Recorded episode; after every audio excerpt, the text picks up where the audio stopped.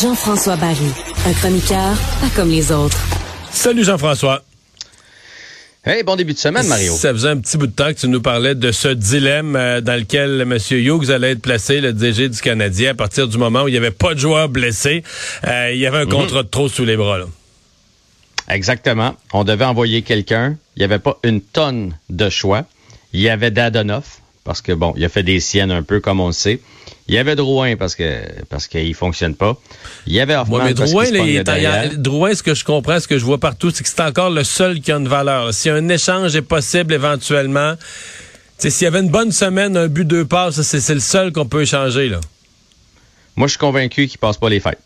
Je suis convaincu qu'il est en vitrine. On, continue de l'utiliser. Il est utilisé sur la première unité d'avantage numérique. S'il pouvait faire euh, 4-5 passes là, comme il a fait euh, sur le but. Souviens-toi du but en, en, fin de troisième période là, sur le, but à Caulfield là, qui nous avait emporté en prolongation au troisième match de l'année. Genre une coupe de passes comme ça pour qu'une équipe se dise Hey, mettons, on t'aime pas bien, je dis n'importe quoi. Hey, nous autres, on a Pointe, on a Kucherov, on a Stemkos. Lui, il viendrait juste, bon, il irait pas là, vous allez me dire, ils l'ont changé, mais il viendrait juste, euh, première équipe qui m'est venue, se greffer aux autres. Puis mais ça prendrait une équipe qui est grosse, qui a déjà du jeu physique, qui a déjà des gros bonhommes, qui a besoin d'un peu de, de talent offensif, créatif, de passes savantes, tout ça.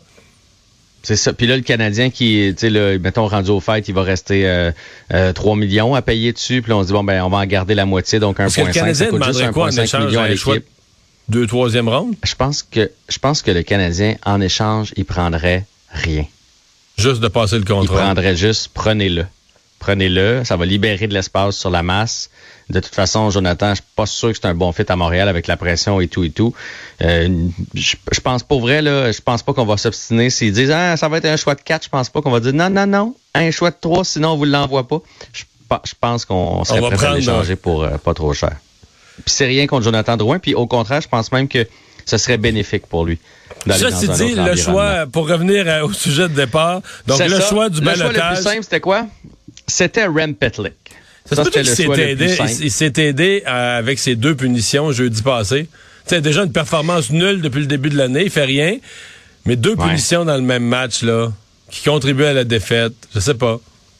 Non, non, c'est sûr qu'il s'est pas aidé. Mais c'est surtout, je pense, tout son début de saison. Il a été tellement bon au camp. Souviens-toi, euh, avec, euh, avec Evans puis Armia, un bout de temps, on disait, hey, wow, on a un quatrième trio solide de temps en temps. Je sais pas, mais on pourrait dire la même chose de Jake Evans. Evans c'est nul, nul, nul. Éteint, éteint complètement. Un ailier qui a un joueur de centre qui est nul, nul, nul, comme euh, Evans l'est présentement, il paraîtra jamais bien. Mais, qu'est-ce qui les a éteints, ces deux-là, mettons? L'année passée, on les aimait, là. Rapide, euh, des, Rem Petlick, un bout de temps l'année passée, c'était un des meilleurs joueurs du Canadien. Mais c'est sûr qu'on avait moins de profondeur. Fait que là, cette année, il se retrouve pas dans un rôle offensif, il se retrouve sur une quatrième ligne. L'année passée, il jouait dans les deux premiers trios, souviens-toi, des fois sur le troisième trio, et en, avantage numérique. Ça reste que c'est pas un gros bonhomme, c'est un gars qui, travaille fort et qui a quand même des habiletés. Fait que c'est sûr que dans une chaise comme celle-là, il était plus euh, en bonne position pour performer. Là, sur un quatrième trio, plus d'avantage numérique, c'est pas mal plus difficile pour Rem Pitlick. Puis là, ben, la confiance est pas là, etc. Bref, il est sacrifié, mais moi, je pense qu'il va être ramassé. Ah oui? On l'a placé au balotage aujourd'hui à 14 heures. Je pense qu'il y a une équipe qui va le réclamer. Je pense pas qu'il va s'en aller à Laval. OK. Bon. Euh, je, pense, pas ça? Parce que, écoute, à 1 million 100 000. Ah, c'est un bon gamble. C'est quand même c'est quand même pas cher pour un. C'est un gars qui est étiqueté Ligue nationale, qui est capable de remplir n'importe quel rôle dans, dans Il peut faire du désavantage numérique, il peut faire plein de choses.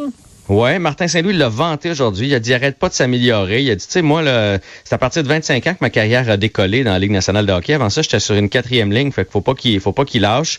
Euh, il, y a juste une autre année de contrat l'an prochain. Fait qu'une équipe, là, j'ai pas regardé, mais des équipes qui ont des joueurs blessés ou des équipes comme tu sais l'Arizona qui ont de la misère à avoir vraiment quatre trios euh, NHL dans leur équipe pourraient être tentés, je pense, pour un Rem Petlick à un million. Je trouve que c'est un, c'est pas un gros risque. Fait que, mon avis le défenseur que le Canadien est allé chercher pour compléter sa brigade, Matheson des Pingouins, qui a jamais joué finalement depuis que la saison a commencé à cause mhm. d'une blessure. Est-ce qu'il pourrait revenir plus vite?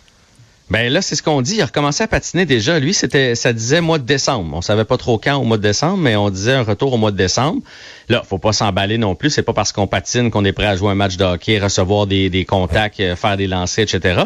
C'est une blessure abdominale. Fait qu'on sait qu'en plus qu'une blessure abdominale, ben les, abdos, euh, les abdomens, ça, ben, ça bouge dans à peu près n'importe quel. Tu, sais, tu fais un lancer, ça bouge. Tu, une mise en échec, ça bouge.